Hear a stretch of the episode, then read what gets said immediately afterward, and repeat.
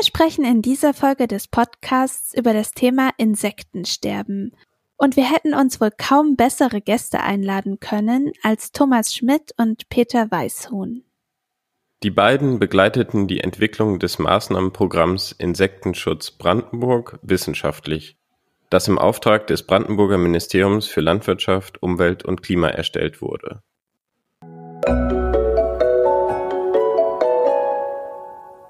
Querfeldein Podcast. Wir reden über die Landwirtschaft der Zukunft.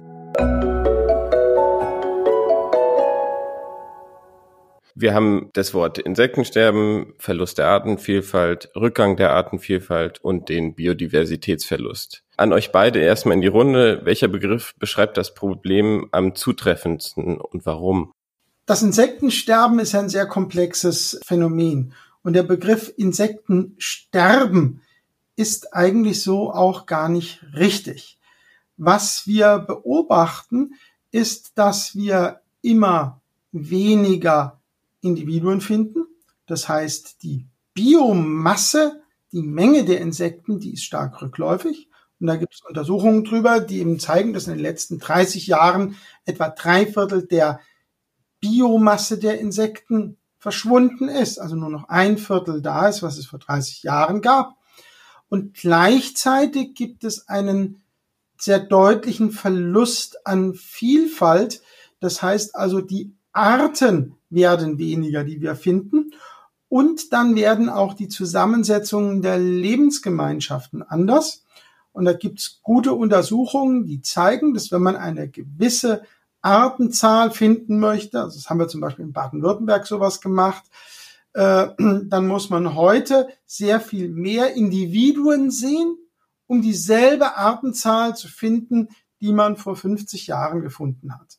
Das heißt also, die Lebensgemeinschaften werden heutzutage dominiert von wenigen häufigen Arten und die selteneren Arten, die machen heute einen viel geringeren Anteil aus als sie das eben vor wenigen Jahrzehnten ausgemacht haben. Das heißt, Verlust der Menge, äh, Verlust der Artenzahl und Verlust der Diversität. Das sind die Punkte, um die es eigentlich geht. Was sind denn die genauen Ursachen, beziehungsweise kennen wir überhaupt den Grund für das Insektensterben in der Landwirtschaft? Das Insektensterben ist weder auf die Landwirtschaft beschränkt, noch ist sie der alleinige Verursacher. Insektenverluste beobachten wir nicht nur in der Kulturlandschaft, sondern auch in urbanen Räumen oder Naturschutzgebieten. Und äh, natürlich ist es äh, schon so, dass einige landwirtschaftliche Praktiken schon sehr wesentliche Gründe für das Insektensterben sind. Also da ist zum Beispiel der großflächige Einsatz von Herbiziden und Insektiziden, eine sehr einheitliche und intensive und großflächige Bewirtschaftung oder dass Strukturelemente in der Vergangenheit immer weniger geworden sind und insgesamt ähm, die Fläche immer intensiver genutzt wird die Maat, wie das Grünland gemäht wird, eben nicht insektenfreundlich ist, sondern dass da schon viele Individuen auch wirklich sterben. Und diese Gründe lassen sich einfach nicht wegdiskutieren, auch wenn es natürlich weitere Aspekte gibt. Da gibt es den Klimawandel äh, oder ähm, die Lichtverschmutzung, um nur zwei zu nennen. Landwirtschaftliche Nutzfläche. In Deutschland ist es etwas mehr als 50 Prozent. Und allein an diesen Flächenanteilen wird auch klar, dass Landwirtschaft auf den äh, auf die Biodiversität einen ganz starken Einfluss haben muss. Und deshalb ist die Landwirtschaft schon eine ganz wesentliche Komponente, wenn wir in der Fläche und nicht nur auf kleinen isolierten Naturschutzgebieten wirklich Diversität halten wollen. Und dafür, und das ist mir auch ganz wichtig, brauchen wir die Landwirtschaft als Partner. Wenn ich jetzt an Insekten denke, denkt man ja auch schnell an Bienen, zumindest geht's mir so. Die Honigbiene, die würde ich eigentlich vom eigentlich Insektensterben auskoppeln.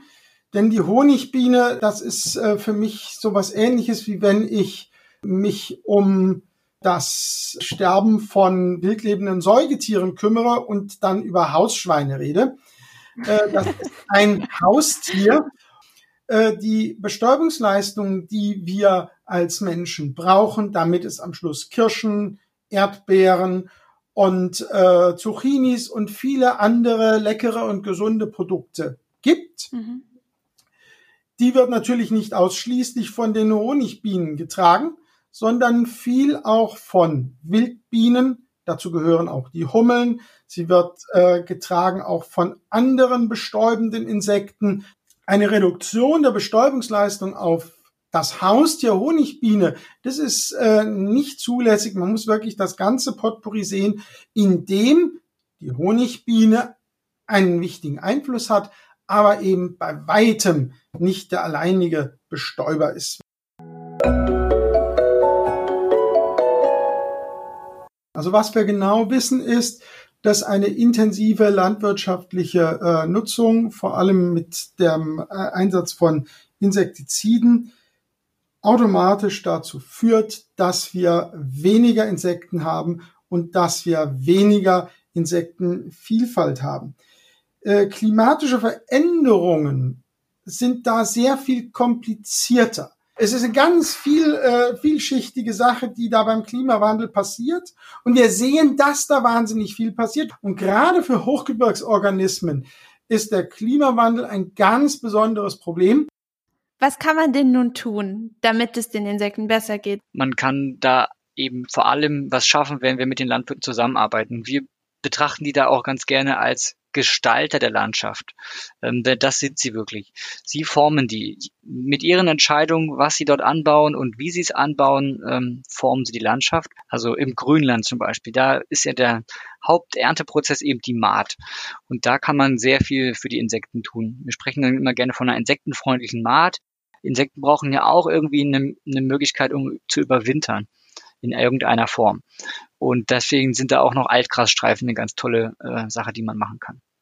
Es gibt da jede Menge Sachen, also zum Beispiel die Beetlebanks, Lerchenfenster können da auch was ausmachen. Also gibt es ein äh, sehr vielfältiges äh, Programmangebot, was man so alles auch in der Feldflur machen kann.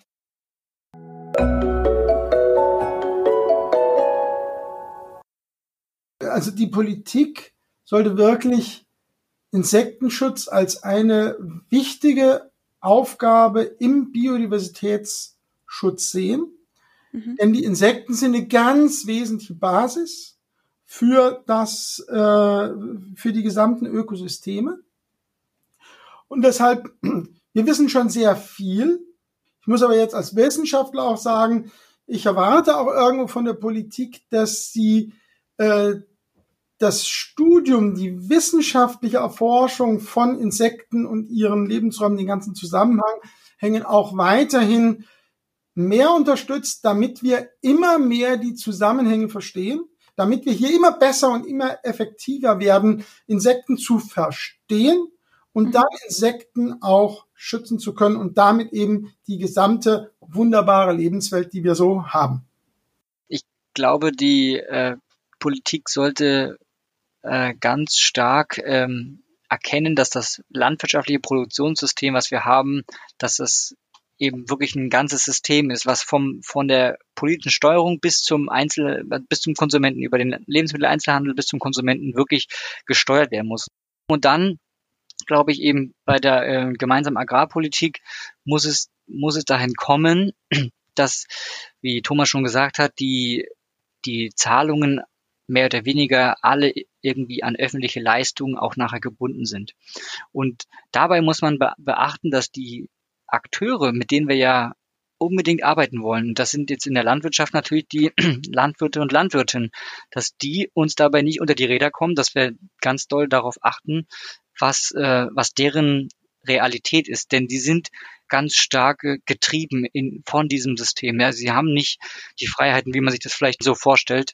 Und dann habe ich noch einen Wunsch auch an die lokale Politik, dass auch auf kommunaler Ebene Insektenschutz in den Rahmen, den es jetzt schon gibt, eben gemacht wird. Und da gibt es ein paar sehr einfache Maßnahmen, die auch unter anderem eben in dem Katalog stehen. Wir müssen jetzt was ändern. Ähm, und da wünsche ich mir von der Politik eben auch, dass auch, auch auf den kleineren Ebenen der jetzige Spielraum, der da ist, eben ausgenutzt wird, um insektenfreundliche Bewirtschaftung, Landnutzung im Allgemeinen möglich gemacht wird oder sogar befördert wird. Ich glaube, dass äh, wir uns die Pflege unserer Kulturlandschaft etwas kosten lassen müssen. Und dann hat man die Wahl. Mache ich die 1000 Hektar Maisacker oder die 50 Hektar Blumenwiese? wo ich dann im Prinzip bei der Blumenwiese weitgehend dafür bezahlt werde, dass ich die Kulturlandschaft erhalte und ein wertvolles Naturgut für uns alle erhalte. Und der andere, der produziert für den Weltmarkt. Das führt auch dazu, dass auf den Flächen, die wirklich hochproduktiv sind, wird produktiv dann gearbeitet. Die sind nämlich wettbewerbsfähig. Ja? Und das geht dann auf solchen wirklich guten Böden, wird dann intensiv Landwirtschaft getrieben. Und dort, wo eben äh, ich eh nicht so viel produzieren kann, da geht's dann eher dahin, dass wir die Kulturlandschaft erhalten, dass wir die Diversität erhalten. Und um das hinzukriegen, glaube ich, dass es unabwendbar ist, dass eine Umverteilung von Mitteln aus der ersten in die zweite Säule erfolgt. Wie ist es denn für Bürgerinnen und Bürger? Was wäre denn da etwas, was gegen ein Insektensterben helfen könnte, in der, vielleicht in der Konsumentenentscheidung? Ja, so ein bisschen die Frage, ob es äh, auf dem Teller wieder anfängt. Ne? Also ich glaube, unser Lebensmittelkonsum macht äh, da ganz viel, weil mit unserer Kaufentscheidung fördern wir eine bestimmte Art von Produktion. Und dann natürlich ist, kann man politisch sich äußern, man kann mit, äh, mit seinen Freunden über das Thema sprechen. Das ist, glaube ich, auch ganz wichtig, einfach aufmerksam machen. Ähm, Insekten sind wirklich faszinierende Lebewesen und es ist wert, sie zu schützen. Jeder, der einen Garten hat, äh, ist natürlich herzlich eingeladen, in dem Garten ein bisschen Wildnis zuzulassen, ein bisschen Vielfalt reinzubringen. Wer keinen Garten hat, kann natürlich auch äh, auf dem, vielleicht irgendwie im Balkon irgendwie da übers ganze Jahr irgendwie Blütenangebot bereitstellen oder vielleicht sich eben auch mit Leuten zusammentun und irgendwo Gemeinschaftsgärten oder so. Ich glaube, das ist auch noch eine, eine schöne Option, die ganz viele Nebeneffekte mit sich bringt. Es macht natürlich nur Sinn, wenn einem das so drumherum auch noch alles Spaß macht. Also ich bin ein ganz großer Fan davon, dass Naturschutz oder auch Insektenschutz eben auch Spaß machen muss.